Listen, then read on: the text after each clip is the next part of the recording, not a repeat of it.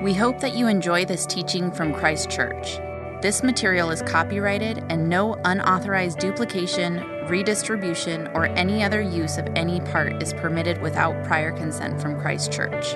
Please consider donating to this work in the San Francisco Bay Area online at christchurcheastbay.org.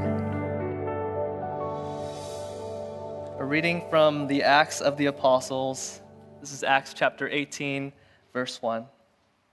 After this, Paul left Athens and went to Corinth. There he met a Jew named Aquila, a native of Pontus, who had recently come from Italy with his wife Priscilla, because Claudius had ordered all Jews to leave Rome. Paul went to see them, and because he was a tent maker as they were, he stayed and worked with them. Every Sabbath he reasoned in the synagogue, trying to persuade Jews and Greeks. When Silas and Timothy came from Macedonia, Paul devoted himself exclusively to preaching, testifying to the Jews that Jesus was the Messiah. But when they opposed Paul and became abusive, he shook out his clothes in protest and said to them, "Your blood be on your own heads. I am innocent of it. From now on, I will go to the Gentiles." Then Paul left the synagogue and went next door to the house of Titius Justus, a worshiper of God. Crispus, the synagogue leader, and his entire household believed in the Lord, and many of the Corinthians who heard Paul believed and were baptized. One night the Lord spoke to Paul in a vision, "Do not be afraid. Keep on speaking. Do not be silent, for I am with you, and no one is going to attack you and harm you, because I have many people in this city." So Paul stayed in Corinth for a year and a half, teaching them the word of God. While Gallio was proconsul of Achaia, the Jews of Corinth made a united attack on Paul and brought him to the place of judgment. "This man," they charged, "is persuading the people to worship God in ways contrary to the law." Just as Paul was about to speak, Gallio said to them, "If you Jews were making a complaint about some misdemeanor or serious crime, it would be reasonable for me to listen to you. But since it involves questions about words and names and your own law, settle the matter yourselves. I will not judge of such things." So he drove them off. Then the crowd there turned on Sosthenes, the synagogue leader, and beat him in front of the proconsul, and Gallio showed no concern whatever. This is the word of the Lord. Thanks be to God. Will you join me in prayer? Christ Church, you can take your seats. Lord, we want to hear from you. We want to see your vision for the church that you would have us be, Christ Church East Bay. A church that is adoring you in worship, a church that is fellowshipping together in deep and intimate community, and a church that is outward-facing, seeking to serve this city, seeking to bear witness to the good news of Jesus Christ, the Lamb who was slain for the sins of the world and is risen for resurrection life, to bring about new creation in this world, this new creation that we so long for. Make us that kind of a church that lives up, in, and out before you, we pray. In the name of Jesus. Amen. Well, Christ Church, we are continuing our series in the book of Acts, all right? And as we've been going through this series in the book of Acts, we've been doing so very sensitive to, all the disruption that our church has faced in the past 2 years. So going through Acts, we've been really trying to cast a vision for, an aspiring and encouraging, exciting vision for what the Spirit wants to do amongst faithful witnesses of Christ. But even as this book of Acts is meant to inspire us and encourage us, it's important to remember that it's also a realistic account. It's realistic about the pain and the hardship and the grind of being the church, of being Christ's witnesses to the ends of the earth. And I think this is especially evident here in Acts chapter 18 and Paul's experience in Corinth. It wasn't all rainbows and butterflies. The movement was often slow and painful and discouraging and met with opposition and filled with disruption. And yet, God was no less in control. The Spirit was no less at work. And this means that we, the church, are no less called, no less challenged, no less responsible to go about the work of bearing witness to Christ, even if it is slow and even if it is painful.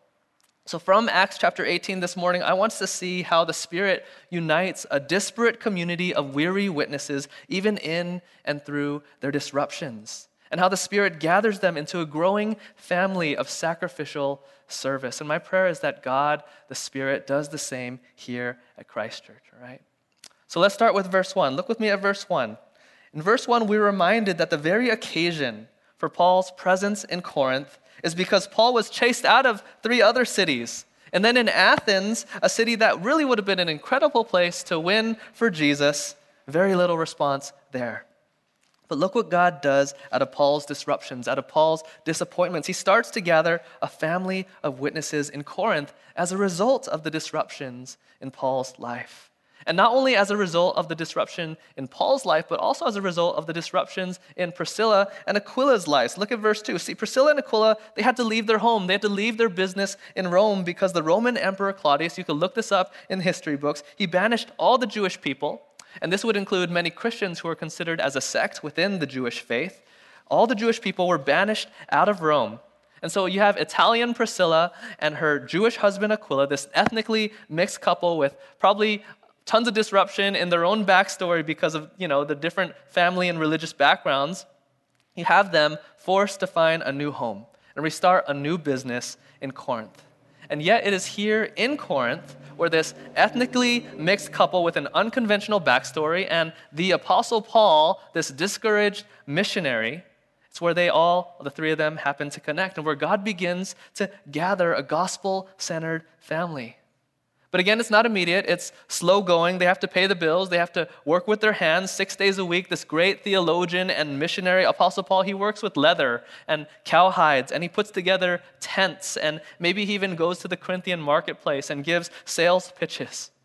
But none of it's in vain. None of it's in vain. He does it all with a purpose, and he does it all in community with Priscilla and Aquila, who share his purpose and who share his passion about not just making tents and selling them, but bearing witness to Christ. And verse 3 says that they lived together and they worked together and they became a tight-knit family in Christ with an intentional rhythm. Verse 4 says that every Sabbath, Paul would go out and try to grow this family, reasoning in the synagogue, trying to persuade people of the true Messiah for who knows how long, maybe weeks, maybe months. But like in Athens, not much seems to happen in Corinth until verse 5. Until verse 5, this family of 3 in Corinth, they suddenly become a family of 5 as Paul's missionary teammates join them. You have Silas, he's a Jewish brother from Jerusalem, and then you have Timothy, who's half Jewish and half Greek. He's a convert from Lystra, and they become a family of 5. And most commentators believe that Silas and Timothy coming to Paul, they were bringing financial gifts from other churches that Paul had helped, other parts of the family abroad. They brought gifts to help Paul, as it says in verse 5, to devote himself exclusively to preaching Jesus the Messiah.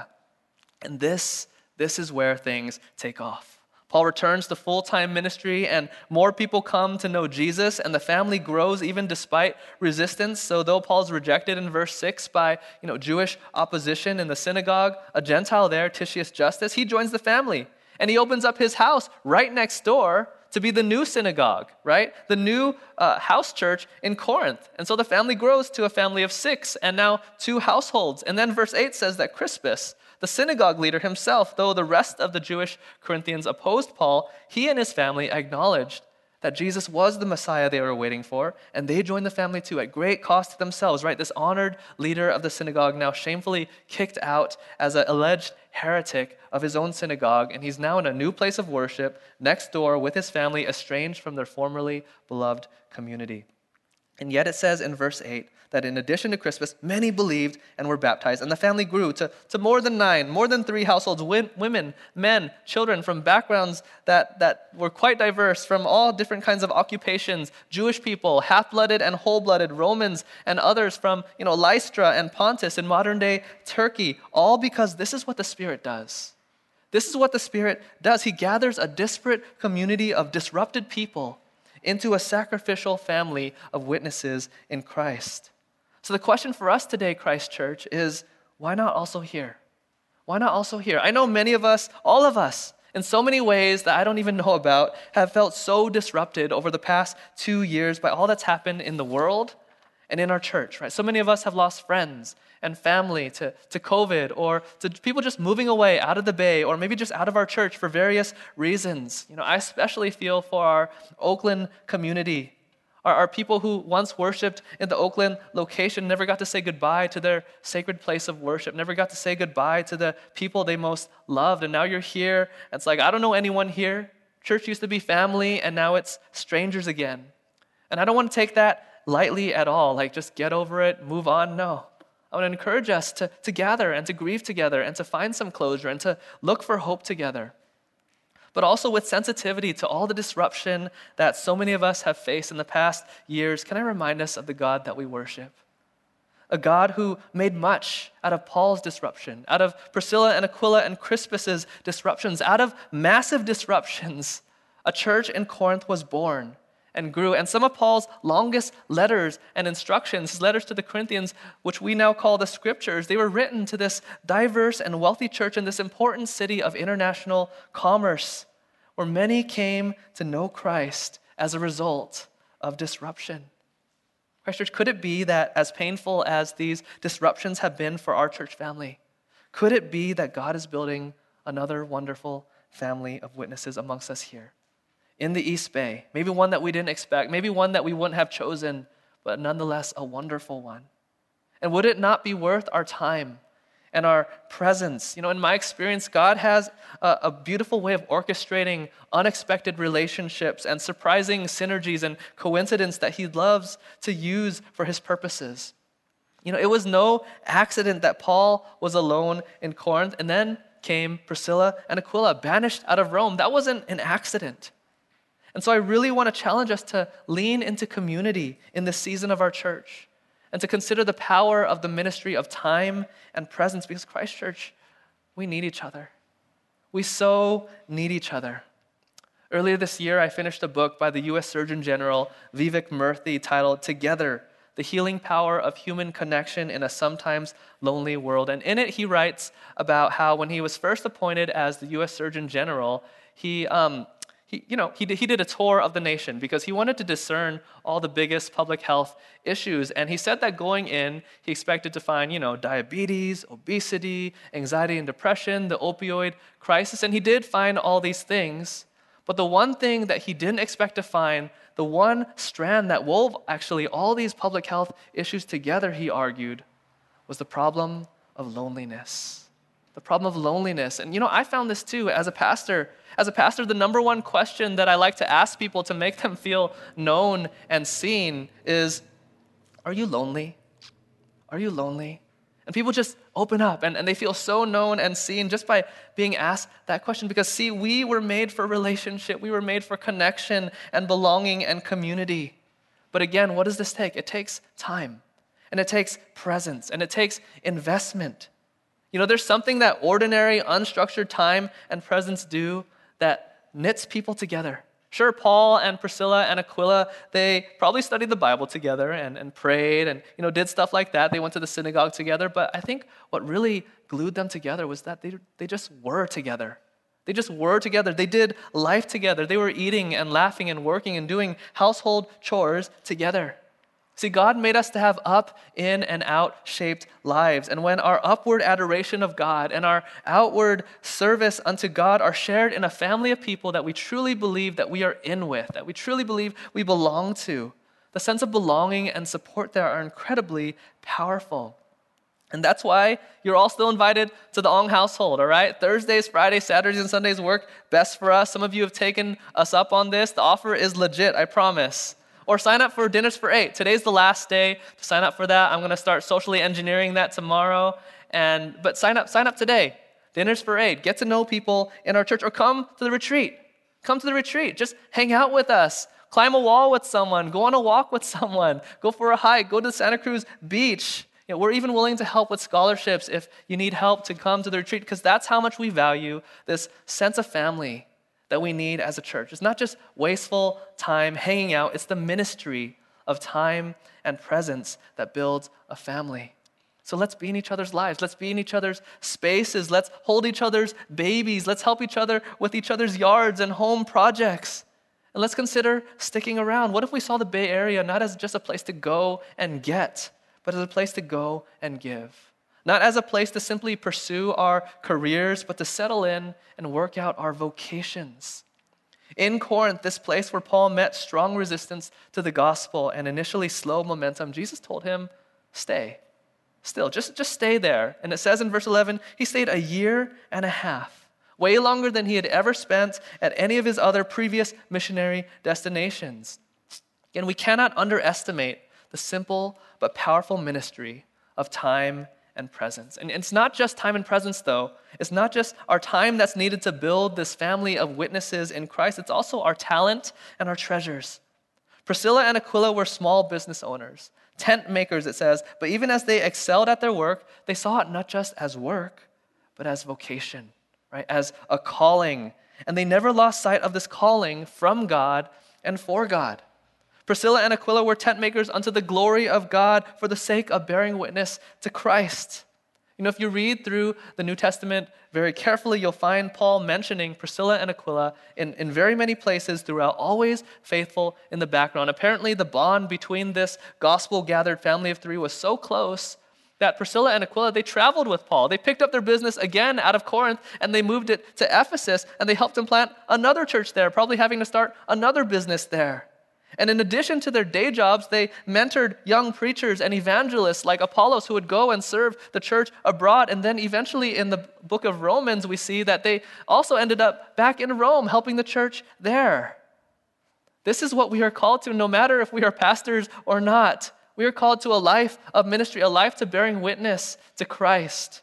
And Paul and Priscilla and Aquila are stellar examples of this, stellar examples of serving Christ and his church with our treasures and our talents and our vocations. And that's the key word right there, vocations. Vocations, not jobs or simply careers, but vocations.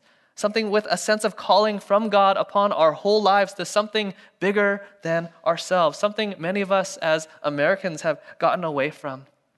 I just finished another book called Habits of the Heart, Individualism and Commitment in American Life. Its lead author is the late Robert Bella. He was a sociologist right here at Cal. And one of the observations made in this book was that the hyper-individualism of our American culture has led to most of us not seeing our work anymore as vocation. Vocations where we commit to something we feel called to and use our gifts in service of a community or an organization we truly believe in. Rather than seeing our jobs as vocations now, most of us see work as what? A career. An individualistic pursuit where we pursue our own advancement and personal ambitions unfettered by commitment to our organizations or the society that we inhabit. But the result of such individualism and selfishness, they argue, has led to loose commitments, very, very loose, frail commitments, and communities that aren't bound by solidarity and commitment to grand and virtuous purposes, but rather to a variety of what they call lifestyle enclaves. Lifestyle enclaves, communities that are loosely connected by shared self-interests and homogenous consumer preferences. So for example, when we consider switching jobs or moving homes, we don't think so much anymore about how this might affect our company or our relationships in our community or how it might affect our local church and what God is doing there.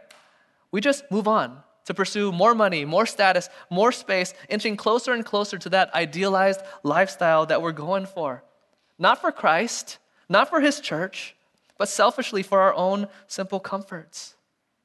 Christ Church, what are we living for? What are we giving ourselves to? Who are we giving ourselves to? And why not Christ? And why not his church? And I say this kind of feeling a little bit awkward because I'm a pastor, right? So who benefits the most from your investment of time, talent, and treasure in the church? After all, if so many of you weren't already so faithfully invested in this church, I wouldn't be here. It'd be hard for me to feed my family. And honestly, I often feel weird about this relationship, like, oh man, people are investing in the church. It's almost like everyone here is my boss, so I better perform so I can keep my job and feed my family. But you know, it's examples like this in Acts chapter 18 with Paul and Timothy and Silas that snapped me out of that, where I see Silas and Timothy bringing financial support to Paul from church families that loved Paul, that weren't seeking to get anything back, but they really believed in what he was doing, and they wanted him to be free to devote himself exclusively to preaching Christ. What I see in Acts 18 is not a business. The church is not a business. Again, it's a family. And families pitch in, and they support each other, and they, it's not transactional. It's not transactional at all, but it's in a way that communicates their love and their support and their shared values and goals and commitments. Did you know that behind me and my ministry here at Christ Church is an incredibly supportive, Jesus-loving family in Christ? For example, in addition to the amazing nacho bar that my mom and my sister and my aunts help set up for my ordination refreshments, they do a lot here to help me serve well. When Chelsea used to work on Saturdays, I have a whole army of aunts and in-laws and parents and family friends who have watched our girls like more times than I can count on Saturdays so that I could finish my sermon or hang out with some of you who are more available on the weekends.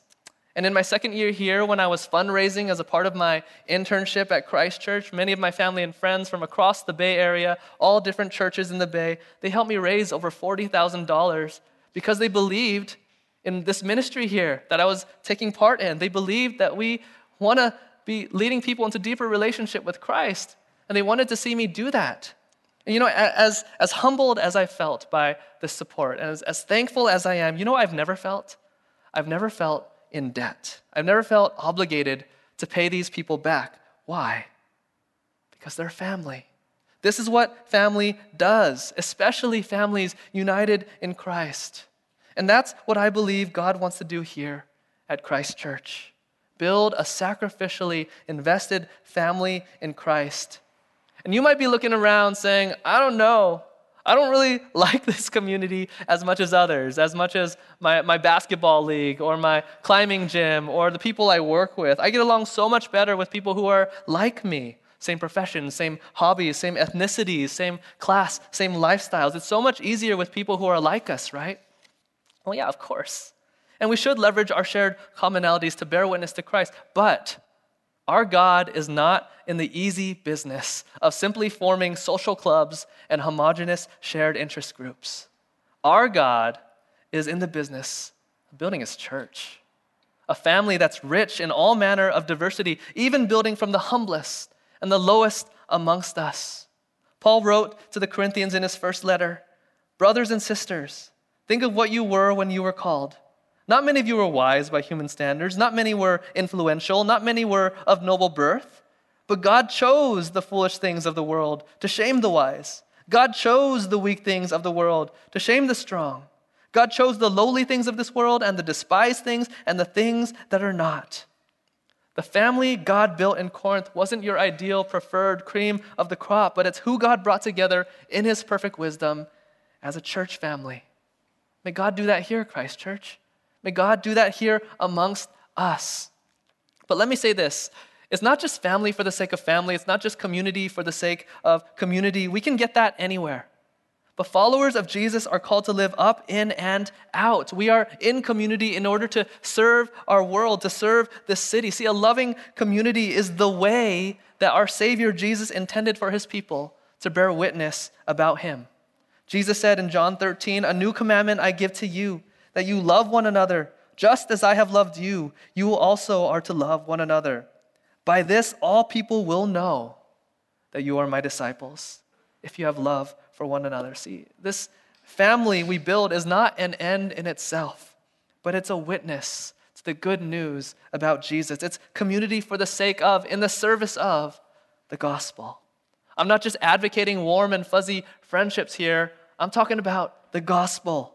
It's all about the gospel. It's all about the good news of what God has done in Christ to reconcile people to himself. Do we truly grasp that this is a life and death matter of eternal significance? The gospel, that which is of first importance, the power of God unto salvation for all who believe. In verse 6, you may have been thrown off, maybe made uncomfortable by the words that Paul speaks here in verse 6. When Paul says to these Jewish people who oppose him in the synagogue, he says, "Your blood be on your own heads." And while I probably wouldn't recommend that you say that to people who you share Jesus with and don't accept your message, Paul's words actually reveal a lot about how we are to understand his message and our identity and responsibility as witnesses of Christ. See, Paul's harsh statement actually says far more about how he views and understands his message and responsibility than whatever judgments it seems like he's rendering upon his opposition. When Paul says, "Your blood be on your own heads," to people who reject the gospel, what's implied here is that first, this is a matter of life and death. Whether or not we accept the good news of Jesus, there is only one way to be restored to God, only one way to resurrection life, and it's through union with Jesus Christ alone. And secondly, what's implied by Paul's harsh words is that before he shared the news of Jesus with these people, their blood was on his head. It was on Paul's head. He was responsible, and he knew that. So Christ Church, do we have this sense of urgency? Do we have this sense of responsibility about Jesus and all the people around us who do not know him? Do we understand the stakes of living in Christ versus living outside of Christ? The gospel is everything.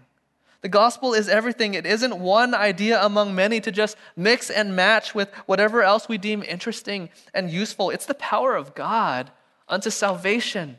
A salvation that is sorely needed because of the brokenness of our world and the curse of sin and our complicit estrangement from this God. Is it really not worth sharing? Is it really not worth sharing? Is it really not worth bearing witness to? Even the atheist Penn Gillette of the magician duo Penn and Teller, even he thinks as an atheist that this gospel is worth sharing. In a story he told years ago about a Christian who went to see him and who went to see his show and then gave him a Bible after the show, Penn said this: "I don't respect people who don't proselytize. I don't respect that at all. If you believe that there's a heaven and a hell and that people could be going to hell or not getting eternal life, and you think that it's not really worth telling them this because it would make it socially awkward, how much do you have to hate somebody to not proselytize? How much do you have to hate somebody to believe that everlasting life is possible and not tell them that?" Christ Church, do we not have news worth sharing? In spite of our fears of embarrassment and rejection and socially awkward moments, of all people, Apostle Paul, he had every reason to be fearful and to stop speaking and to be silent. He was stripped and beaten with rods and then flogged and imprisoned in Philippi. And then in the next city, Thessalonica, a mob and a city riot formed against him. And then in Athens, he was sent to the Areopagus, where he wondered if he was going to get executed like Socrates. No wonder Paul says in his letter to the Corinthians that when he was among them, he was there with much fear and trembling. Yes, it is a scary thing to bear witness to Christ. And we don't know exact outcomes for what will happen when we do. But is the glory of Christ and the eternal good of our neighbors not worth bearing witness about amidst our fears? FDR said, "Courage is not the absence of fear, but rather the assessment that something else is more important than fear." Christ Church, what is more important than the gospel? And couldn't it be that just as Jesus said to Paul in verses 9 and 10, "Do not be afraid, keep on speaking, do not be silent, for I am with you, and no one is going to attack and harm you because I have many people in this city"? Couldn't it be that he's saying the same to us today? And look, Jesus keeps his word, as we see in verses 12 to 17, that even when yet another mob attacked Paul, brought him to be judged by the proconsul in Corinth, this pagan Gentile proconsul, he sets an important legal precedent that Paul and the message of Christianity are actually not a criminal offense to be punished. And Paul was cleared to go. Jesus kept his word to him. And more importantly, Jesus kept his word to Paul that he would be with Paul and that he did have many people in that city. And that's how the church in Corinth was born and built. And this is how I pray that Christ Church will be rebuilt, out of a peace that Jesus is with us, out of an excitement that he has many people in this city yet to be revealed who will join our family in Christ and know the joy of our salvation. I've already seen it happen so many times. I've only been here at Christ Church for 3 years, but I've seen so much of what God is doing. People from China coming to know Jesus. people from Iran coming to know Jesus, people with past of prostitution, people with past in the occult, people struggling with diagnoses of autism and bipolar, falling in love with Jesus and joining our eclectic family and making a difference already here in this world, bearing witness to the good news of Jesus. Christ Church, God's not done with us here. He's not done with us here. He has people that he wants to be brought to him. He has people in this city that he wants to be brought to him. Do we understand that? Do we understand that? That we cannot fail. Jesus said, my sheep will hear my voice. We cannot fail. Don't you want to be a part of that? Part of the joy of bringing people into the fold of God, into this loving community that worships Jesus Christ. Don't you want that? Are we willing to believe that God can and will bear incredible fruit and gather a wonderful family of witnesses amongst us, not in spite of, but through the disruptions in our lives and in our church? Will we believe this enough to lean in and give ourselves to this family project called Christ Church? Will you pray with me?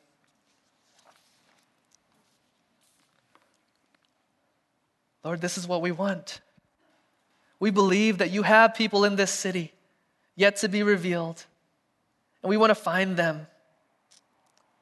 We love that the sheep will hear your voice. So give us boldness to speak your word so that they can hear the voice of their good shepherd, the shepherd who lays his life down for his sheep. What kind of shepherd does that?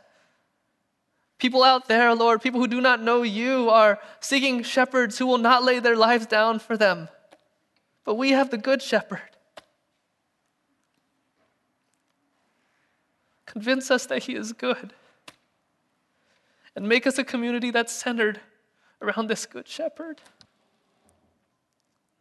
Make us a family, God, a family that is so invested in the kingdom of God, that so believes the gospel to be good news, the best news, that you do amazing things in this place in the East Bay. And we rejoice every Sunday seeing these things unfold. May it be so here, Lord. We love you, we trust you, and we want to give you all praise and glory because of who you are and what you've done for us in Christ. In his name we pray, amen.